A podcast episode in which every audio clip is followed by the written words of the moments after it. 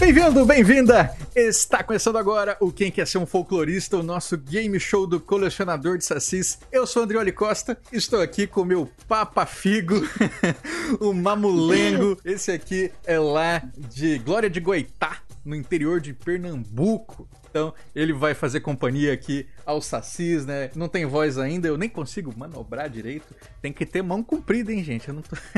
Deve ter alguma técnica uhum. aqui que eu não entendi. Nesse programa maravilhoso, eu tenho o prazer de dividir minha bancada com meu amorzinho. Jéssica, tudo bem, amor? Olá, tudo bem? Eu estou aqui com o nosso saci clássico. oi, oi, gente!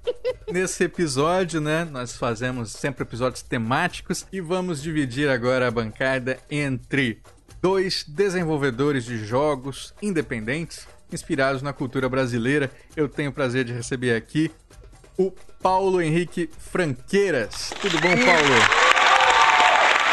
Tudo bom, André? Muito obrigado por receber aqui. Acho que vai ser bem legal essa rinha de game dev que a gente vai participar aqui. Maravilha, gente. O Paulo, ele é o criador do jogo Tropicalia, a Brazilian Game. E no segundo bloco a gente vai conversar mais com ele sobre detalhes desse jogo, né, para vocês saberem do que que se trata. Mas já avisando, tá disponível para Steam, e para Google Play, correto? Correto, eu tô trabalhando agora na versão Apple. Deve sair qualquer dia agora. Boa! E disputando aqui com o Paulo, temos Vito Quintans, que é o diretor artístico, diretor de arte do game Sertão Profundo, desenvolvido pelo estúdio paraibano Narsvera. Tudo bom, Vitor? Boa noite, pessoal, beleza? É muito bom que o programa seja na sexta-feira, né? E a dose de humilhação seja quando a gente está fortalecido. Porque se fosse na segunda, ia ser muito triste passar o resto da semana depois de não acertar nada no quiz. É. o pessoal tá com medo do quiz, tá vendo, amor? É, eu tô vendo. Eu assisti o último episódio e eu fiquei totalmente com medo das perguntas. Exatamente, velho. Acertar não é o objetivo. O objetivo é aprender, né? Então, se eles ah. acertarem, se eles errarem, o público ali tá aprendendo junto ali qual que vai ser a resposta. Então, antes da gente começar, eu queria deixar o aviso, né? Quem quiser pode apoiar o colecionador de sacis, Poranduba e o Quem Quer Ser um Folclorista, nossos projetos aqui nas redes, apoiando em padrim.com.br barra saci, picpay.me barra colecionador de sacis e no catarse.me barra saci. Você escolhe, todas as campanhas são válidas e nos ajudam demais. Mandando um abraço para quem está aí assistindo com a gente: André Vazios, Bruno Faria, Marco Vinícius, Lívia Moraes, GR Tesla.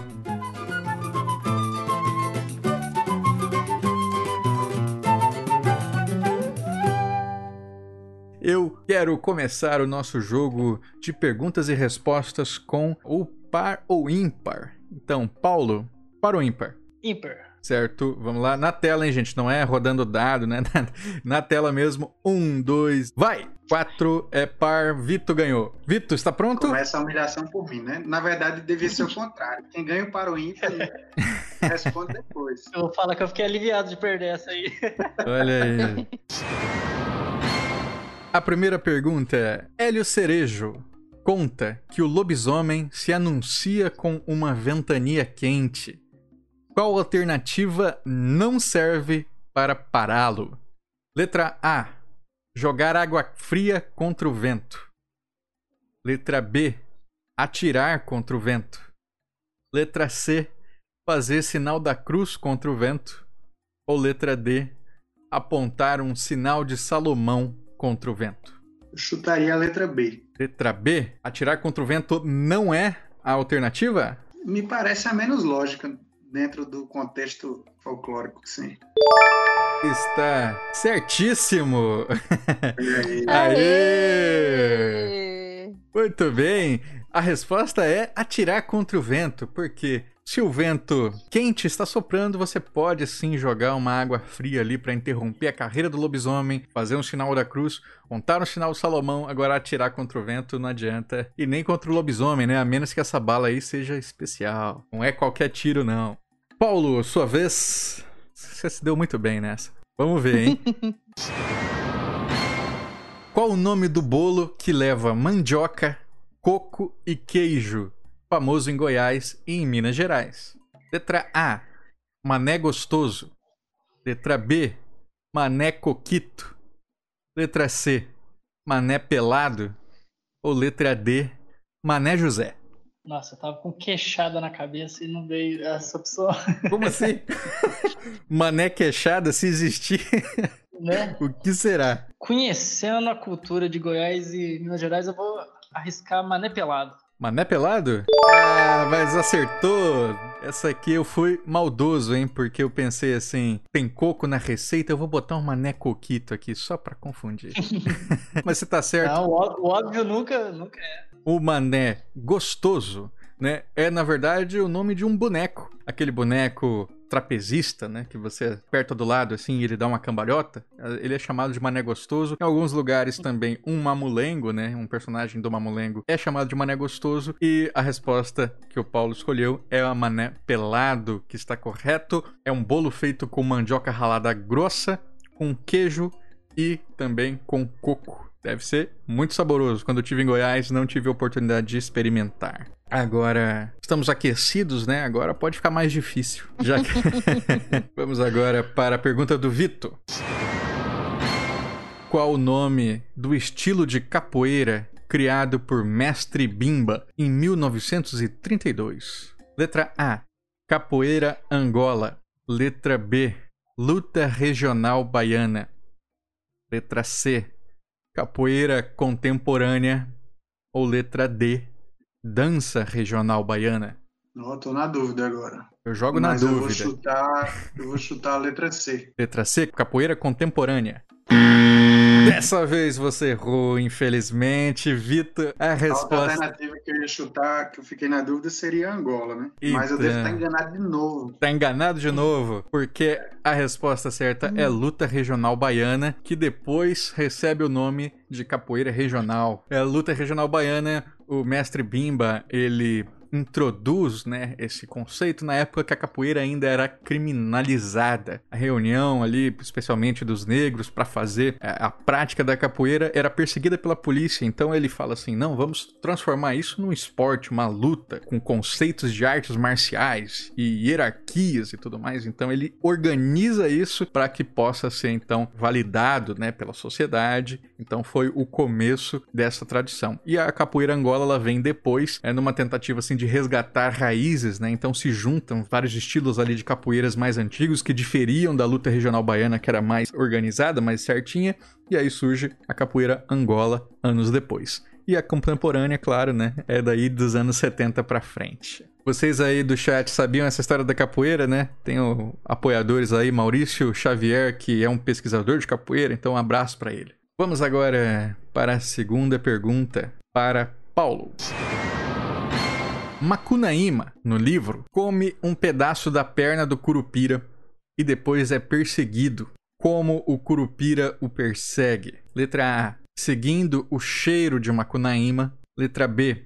Ouvindo os gritos de sua carne na barriga de Macunaíma. Letra C. Pedindo ajuda aos animais. Ou letra D.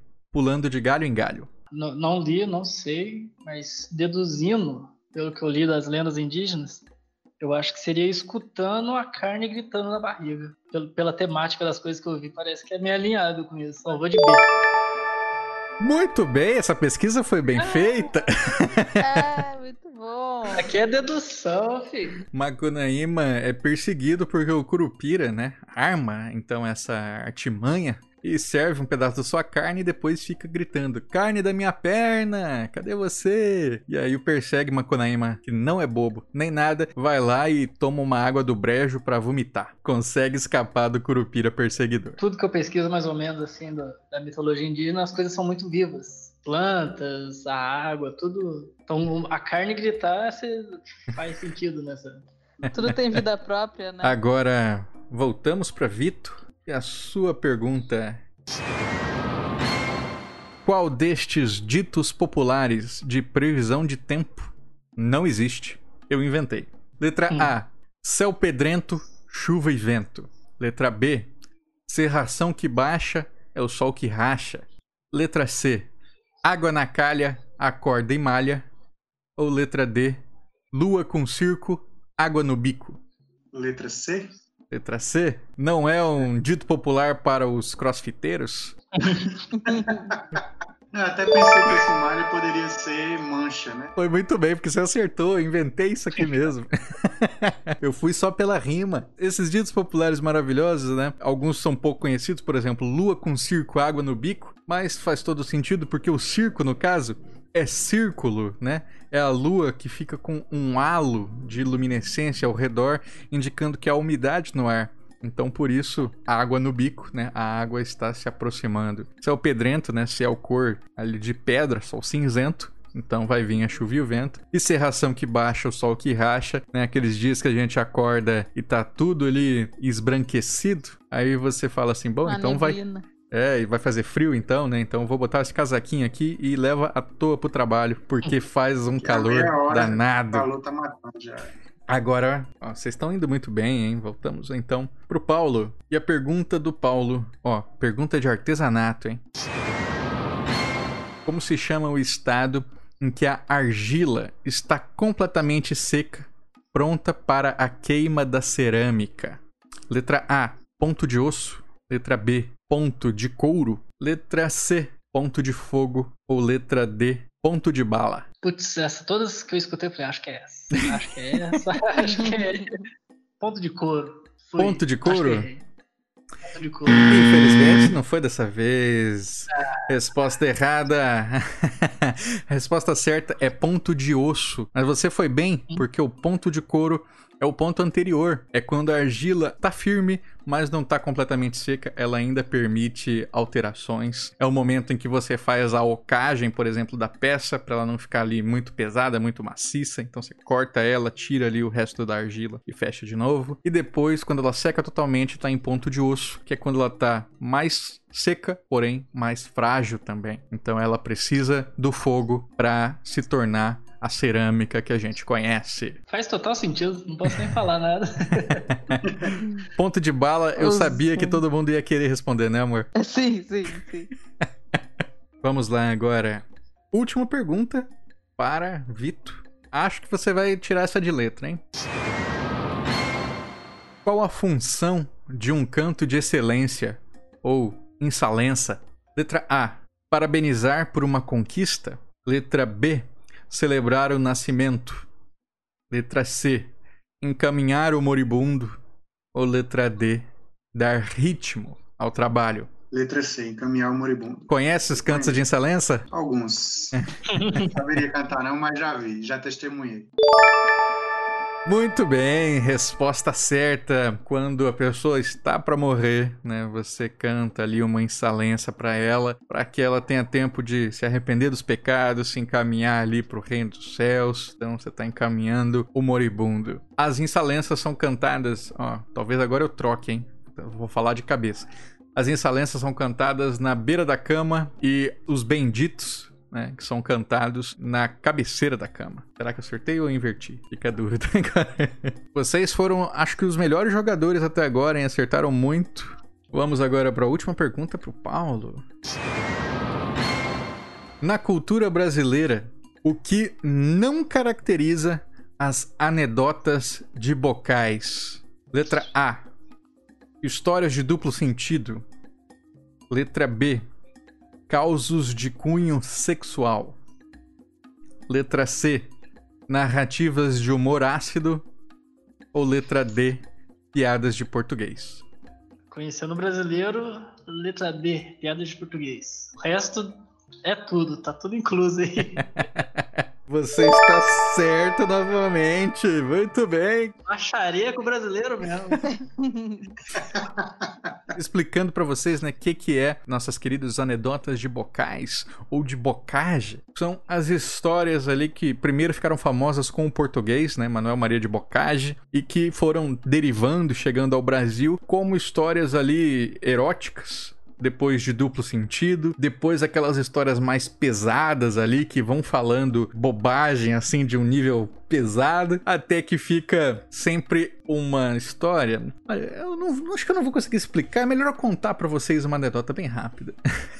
que assim, ai, ai, ai. dizem que Bocage era casado com a princesa, né? A princesa ali de um reino muito distinto, muito famoso. E ele, um homem viajado, ele explica para a esposa, ele fala assim: "Olha, é, mulher, sabe que cada lugar, né, tem a sua cultura, cada cultura ali chama partes do corpo de um jeito diferente. Isso aqui que vocês chamam de braço, a gente chama de piroca. Aí ela guardou isso na cabeça, beleza? Na hora do jantar ali, junto com o rei, a rainha e toda a corte, ela fala: Bocais, você que tem a piroca maior, me passa a panela, por favor.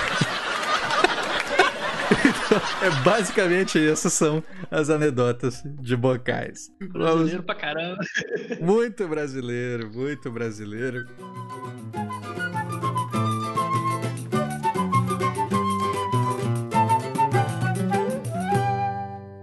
E agora vamos para o próximo bloco, é a rusga regional, depois dessa, dessa história maravilhosa de refeição na casa do rei.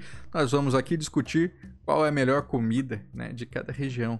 Mas antes disso, eu quero saber um pouco do trabalho dos nossos convidados, né? Que tão, são ambos aí, trabalham na indústria de games. Paulo, você primeiro, cara, você aí que tá com o seu jogo já rodando, né? Ele entrou em setembro de 2020 no ar? Isso, no dia 7 de setembro, inclusive. Conta pra gente um pouco como é que é o Tropicalia. Tropicalia é um JRPG clássico. JRPG porque é inspirado no, nos RPGs feitos no Japão ali na década de 80, 90, como Final Fantasy, Dragon Quest, Pokémon. E a ideia foi fazer um JRPG clássico com uma roupagem tupi-guarani. Você enfrenta a fauna brasileira, você atravessa os biomas brasileiros, e é um índio metendo a porrada nos bichos. Então, esse, esse quesito. Você tinha já algum conhecimento ou era só vontade de, de falar de alguma coisa que fosse do Brasil? Cara, era só vontade mesmo. E aí eu pensei que se a gente fosse fazer alguma coisa que falasse do Brasil, eu não queria falar sobre o descobrimento dos portugueses chegando, dos indígenas. Eu acho que é sempre essa mesma história. E eu acho que eles tinham histórias para contar independentes. Então eu quis fazer uma coisa só deles. E eu não conhecia, comecei a pesquisar depois. Cheguei na lenda da Querana, da mitologia guarani. E aí a Querana tem sete filhos monstruosos. E essa questão dos sete filhos, eu falei, puxa, é muito jogo isso. Alguém tem que fazer, e esse alguém vai ser, vai ser eu, né? E aí daí nasceu Tropicalia. Essa versão que já está na Steam e na Google Play é uma versão em acesso antecipado. Ainda não tem os sete monstros, mas já dá para dar uma jogada boa, os sistemas já estão todos completos. Maravilha. E é em pixel art, um pixel art que eu tenho muito orgulho. e é isso, dá umas duas horinhas de jogo já, galera. Dá uma, quem se interessar, dá uma olhada nas resenhas, que o povo tem gostado bastante. Massa. Quem acompanha aqui o canal, né, sabe que a gente tem ali uma um receio com os Sete Monstros Lendários, porque eles parecem que são muito uma fanfic escrita por um cara inventando, né? Porque tem muita coisa estranha ali que não parece ser realmente da, da mitologia guarani.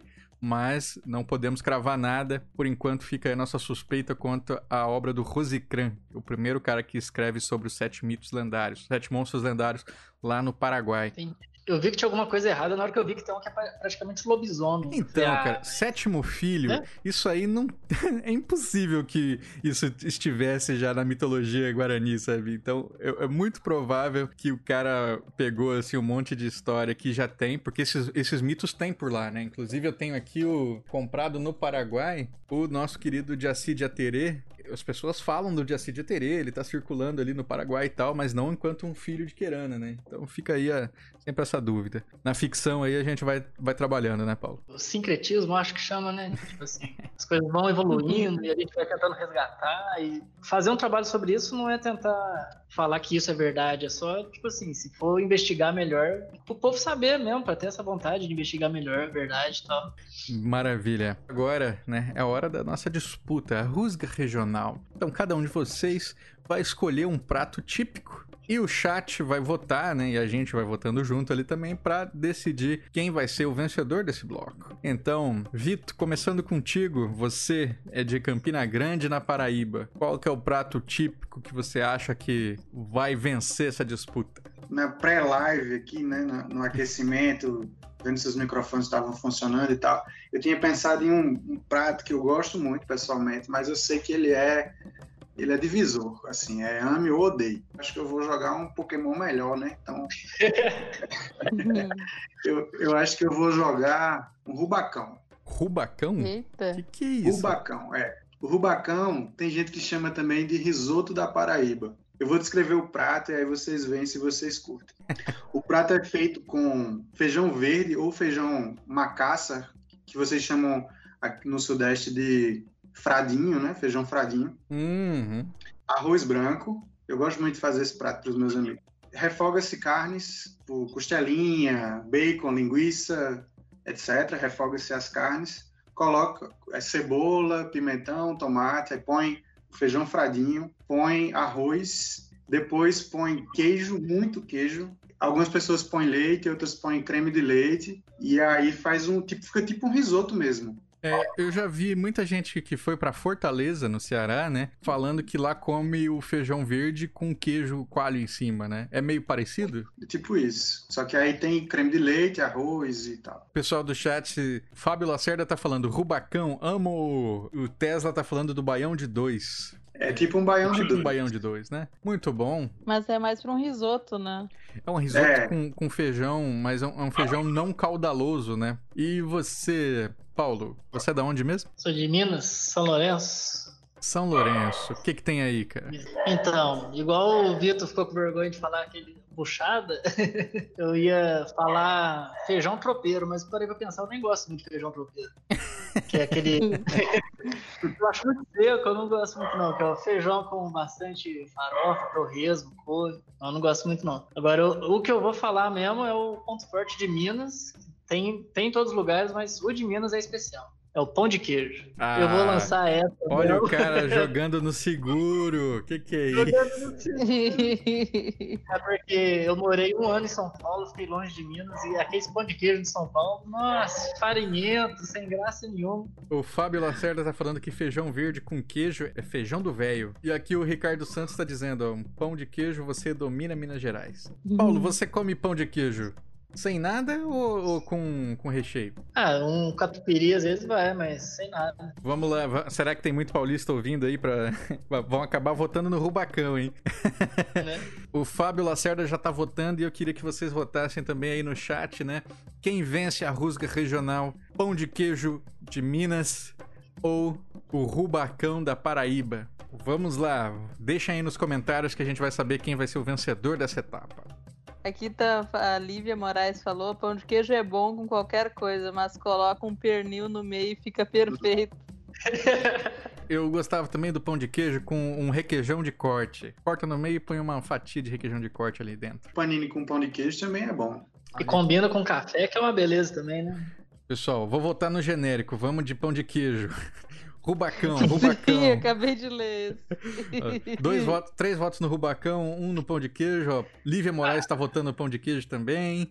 Tá 3 a 2 Paulista votando no Rubacão. Ó, foi mais três votos agora pro Rubacão, hein? Ah, Rubacão ganha na sustância. Ó, o pessoal tá falando, ó, gostei do Rubacão, nunca comi, mas fiquei com vontade agora que pesquisei. É isso aí, gente. Esse é o objetivo. A gente não, não conhece muita coisa aí desse Brasilzão, né? Mas vamos descobrindo. Rubacão, Fernanda Quintans, Catarine Quintans. Ô, Vitor, você trouxe a família aí pra votar por você? Pode ser uma torcida organizada, né? E com a ajuda da torcida Caravana, organizada. caravana. Olha aí. Aí não tem nem chance. Aí Venceu. veio todo mundo. O Rubacão. Ah, Foi uma escolha boa. Precisaria da torcida organizada, hein? Porque É, o pessoal tava comprando a ideia do Rubacão. mas o que, que você acha, hein? O Pô, pessoal mas ia... Paulo vacilou, velho, porque pô, tem canjiquinha, velho. Tem, tem mexido, Mexido? tem, tem Mexido muita é- coisa boa, velho. aqui em Minas.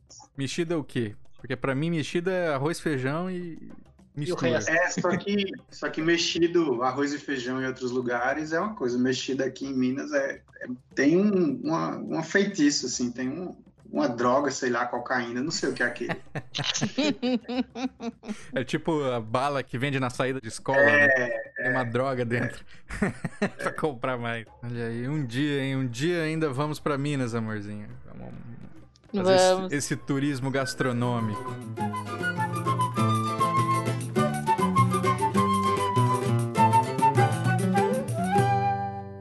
Muito bem. Nós vamos para o terceiro bloco, que é Batata Quente.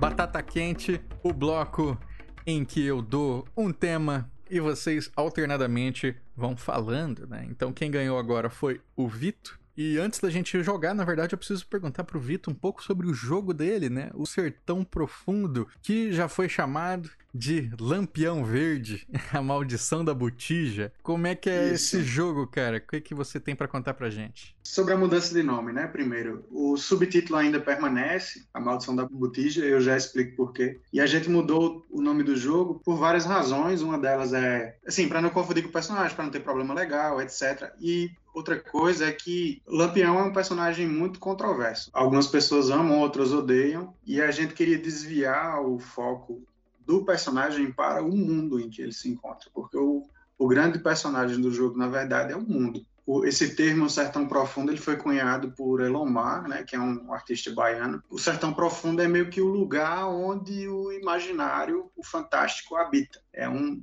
um lugar que, que guarda o fantástico, onde ele onde ele vive. E aí a gente resolveu que o jogo se passaria nesse mundo, nesse lugar. E a Maldição da Botija, a gente escolheu esse enquadramento porque era um traço da nossa cultura, do nosso folclore, que a gente não vê muito representado em, em tantas obras, né? Que é uhum. as histórias de visagem, de assombração e de botija. Para a galera que não sabe o que é botija, é o seguinte: são potes de barro que a galera colocava dinheiro, joias, bens e tal. E às vezes, tipo assim, os cangaceiros estavam na iminência de invadir uma cidade. Então, para se proteger, eles enterravam essas botijas ou construíam uma parede com a botija lá guardando. Essas pessoas morriam, ou na invasão, ou depois, o que fosse, e essas botijas ficavam esquecidas. Depois, pessoas começaram a sonhar com morte, pessoas mortas, com espíritos, dizendo que a botija estava em determinado lugar, mas que para buscar essa botija tinha uma série de, de coisas para fazer e tal. E se não fizesse como o espírito dizia,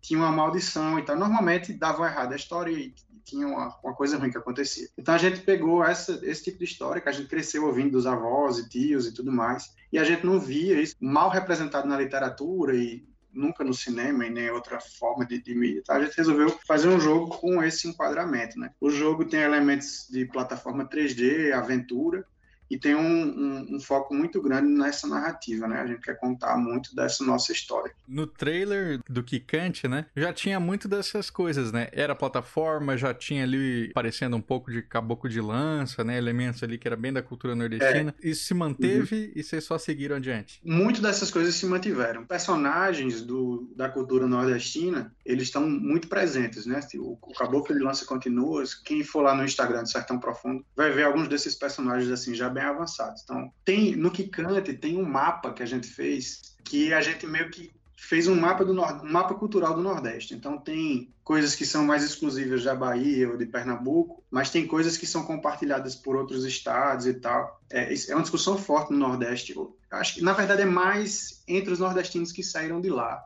O pessoal fala muito assim: ah, você é nordestino. Você é de onde? Ah, sou da Paraíba. Ah, eu tenho uma prima que mora no Maranhão, como se fosse. Mesma né? coisa. Quem é do Nordeste que sai se depara muito com essa coisa de colocar o Nordeste tudo.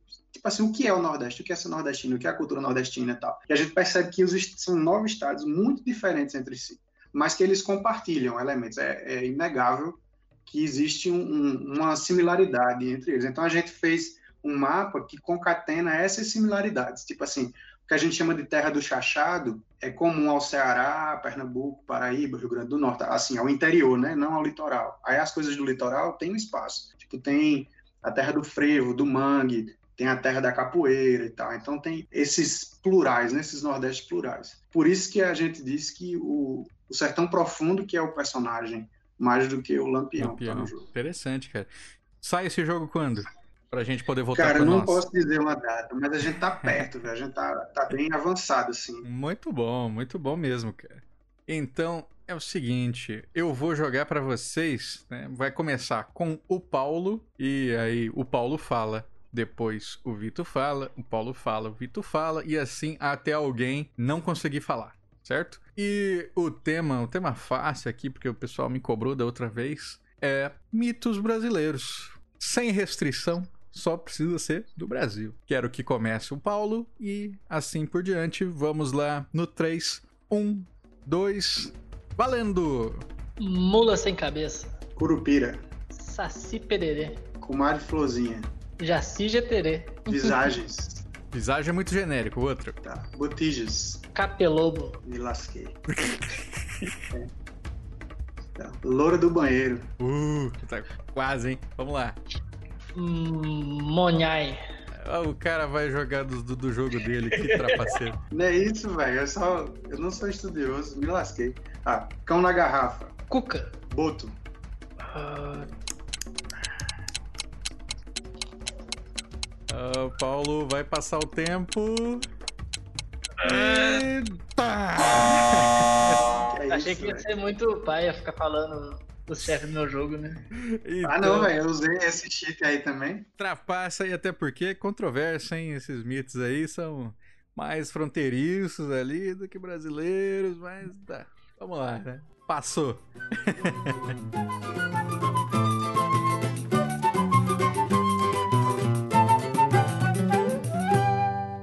Muito bem.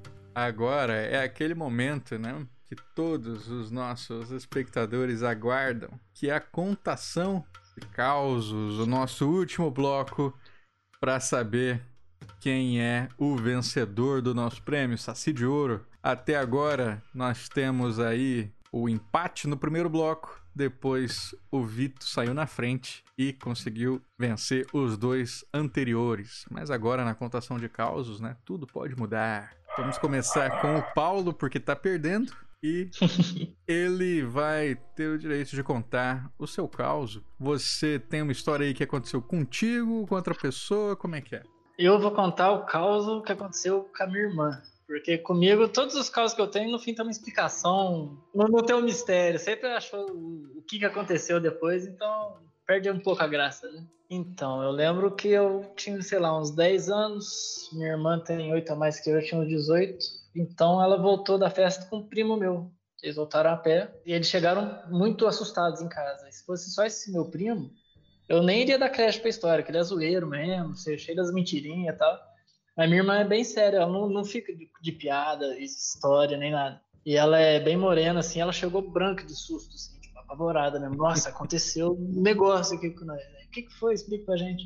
Aí eles estavam voltando de uma festa à noite a pé, e aí nisso eles escutaram um sussurro. Eles olharam pra trás, uma mulher de branco, falando assim: Ah, agora tá, tá muito tarde, eu poderia andar com vocês, fazer companhia na rua, até só até chegar perto de casa e tal. Aí eles, ah, tá bom, vamos com a gente tal. E aí eles foram e falaram que ficaram aquele silêncio. E que eles notaram que não escutavam os passos dela. E é verdade, tudo isso. Se fosse meu primo contando isso, ah, é, só quer assustar nós. Minha irmã falando, mano, a gente não escutava os passos dela, a mulher deslizava na rua. E aí eles foram andando com a mulher de branco, né, noite adentro. Aí nisso eles chegaram na nossa casa lá. Eles, ah, a gente mora aqui e tal. Ah, não, beleza, eu moro no fim da rua, mas só, só isso aqui foi ótimo tal. Muito obrigado, boa noite e tal. Eles entraram. Aí, tipo assim, aí foi que encontraram com a gente, assustados. Aí na hora que eles saíram de novo pra olhar no fim da rua, já não tinha mais ninguém, lógico, que não ia ter mais ninguém. A mulher já tinha sumido. E, pra fim de história, o final da minha rua era um cemitério. Ah, nossa! Verdade, tudo isso verdade. Assim, eu não vi a mulher, né? Mas é o, é o caso de, de uma pessoa próxima ali. E é esse o caso, a mulher de branco que morava no fim da rua, que dava no cemitério e acompanhou minha irmã e meu primo de noite. Olha Eles juram de pé junto que tudo isso é verdade. O mais legal é assim, que normalmente as histórias da, da carona fantasma, né? É o taxista, o motorista e não sei o que. Dessa vez foi o, cara pedestre mesmo. E tem sempre pra- essa história, né? Mulher de branco que pega carona. Já escutei outras versões mais distantes, mas essa é mais próxima de mim. Poxa, muito bom, muito bom. Você agora, Vitor, você tem uma, uma missão difícil pela frente, porque falaram aqui no chat que o seu pai, o seu Marcelo, é um grande contador de causos, né? Então a gente quer saber se o DNA aí da contação passou pra você também. Meu pai é bom em contar caos, mesmo, mas eu não vou saber contar como ele, então não posso contar um caos dele, né? Eu, Seu, seu pai e tava a- até aqui perguntando, será que vai contar um caos meu? Ó, já... Seu Marcelo, não foi dessa os vez, hein? causos, os causos que eu, que eu guardo mais assim na memória são causos de mentiroso. Sabe esse cara que você sabe que ele tá mentindo, ele sabe que você sabe que ele tá mentindo, ainda assim ele conta na cara dura, né? Então, é, eu tenho um amigo que conta que uma vez ele tava. Ele foi passar férias no, no sítio do pai dele e tal. E aí ele tinha ido, assim, no fim da tarde à cidade resolver alguma coisa, foi de bicicleta. E quando eu tava voltando já tava bem escuro, né? E aí ele tinha uma bicicleta dessas que tem um dínamo, né? Você pedala e a luz acende com, porque tem um rolamento lá no pneu e tal. E ele disse que viu um, um, uma assombração, assim, na estrada, alguma coisa, que ele pedalou com tanta força, ele pedalou tão rápido, que ele chegou em casa, jogou a bicicleta, assim, se trancou. Ele disse que quando saiu no outro dia, a luz ainda estava acesa de tão rápido que ele tinha pedalado. Muito bom, hein? Os causos de mentiroso tem muito mesmo. Eu lembro de um pantaneiro, né, que tá lá no livro do, do nosso querido Ricardo Pieretti, que já foi entrevistado no meu podcast. Tem várias histórias, né? Em uma, ele viu um, um avião, sabe aqueles teco-teco assim, passando, né? Em cima da propriedade dele no Pantanal. E ele jura de pé junto que ele deu um tiro e derrubou. Mas de bicicleta, ele tinha uma bicicleta de 105 marchas. E ninguém disse que não tinha. O Fábio Lacerda tá dizendo que o seu pai tem causa para derrubar o YouTube. A ou o GR Tesla, né? Tá dizendo que tem várias histórias de taxista de Belém que dá carona pra mulher de branco. É verdade. Aqui no canal mesmo tem um vídeo que eu repostei, né? De um telejornal aí de Belém. Que conta a história da mulher de branco que vai no túmulo dela. É aquela coisa. Então, amorzinho, dessa vez eu não chamei nenhum padrinho para fazer a avaliação dos contos. Então, quem vai ser a avaliadora é você mesmo. O que, que você achou? Eu! Você, Que diga aí pra surpresa. gente. Nós temos duas histórias, uma história de mentiroso, é uma história de trancoso, né, Pra quem acompanhou aqui as- o programa passado, e temos uma história de carona fantasma, carona pedestre. E como eu dizia antes, o Vitor tava em primeiro lugar, o Paulo tava ali em segundo e a Jéssica deu seu veredito. Não sei se ficou claro, amor. Conta aqui pro pessoal o que, você tinha achado da história mesmo? Eu votei na mulher de branco que acompanha os pedestres. É, eu tava contando pro pessoal que era um mito inclusivo, né? Porque você. Só porque você não tem carro, não tem transporte ali, você não vai ser assombrado? Exatamente o meu critério. Não tem condição. Então, sim, Mulher de Branco venceu, Paulo passa a dianteira e é o vencedor do prêmio Saci de Ouro do Quem Quer Ser Folclorista. Uma disputa acirrada até o fim. Muito Aí bom, foi- aí- aí que é bom. muitas perguntas. Muito bom. Vitória acirrada, né? De Paulo contra Vito, de Tropicália contra Sertão Profundo. Obrigado pela presença, amorzinho. Eu sempre que precisar. Então, Vito, seu recado final, onde que o pessoal encontra você ou o seu jogo? A palavra é sua, cara. O jogo será lançado em breve, mas por enquanto vocês podem acompanhar lá no Instagram do Sertão Profundo, é arroba Sertal Profundo. Sempre tem novidade, a gente vai lançando trechinhos de trilha e de animações e personagens e conta um pouquinho da história, colhe feedback, pede pitacos e enfim, fiquem à vontade para pitacar lá, conversar, interagir. E foi um prazer conhecê-los, a Jéssica, Andrioli, o Paulo. Muito sucesso, Paulo, aí no lançamento. Sucesso ao colecionador de sacis. E quem sabe um dia eu participe de novo aqui, né? Espero Opa, poder participar mais vezes. massa, cara. Muito obrigado pela sua presença. Manda um abraço pro Obrigado. Ruben e a equipe ali do Narsvera. E agora você, Paulo Franqueiras, nosso campeão. seu recado final, cara. Onde o pessoal te encontra, onde encontra teu jogo, a palavra é sua. Primeiramente, muito obrigado pelo espaço de novo. Foi muito divertido participar daqui do- da nossa briga de folclore. Quem quiser acompanhar meu trabalho, pode seguir em arroba tropicaliagame no Twitter, no Instagram, no Facebook também. E é isso. Quem gosta de RPG vai gostar de Tropicalia com certeza. Dou minha palavra. Quem não gosta vai gostar também, porque o jogo tá maneiro.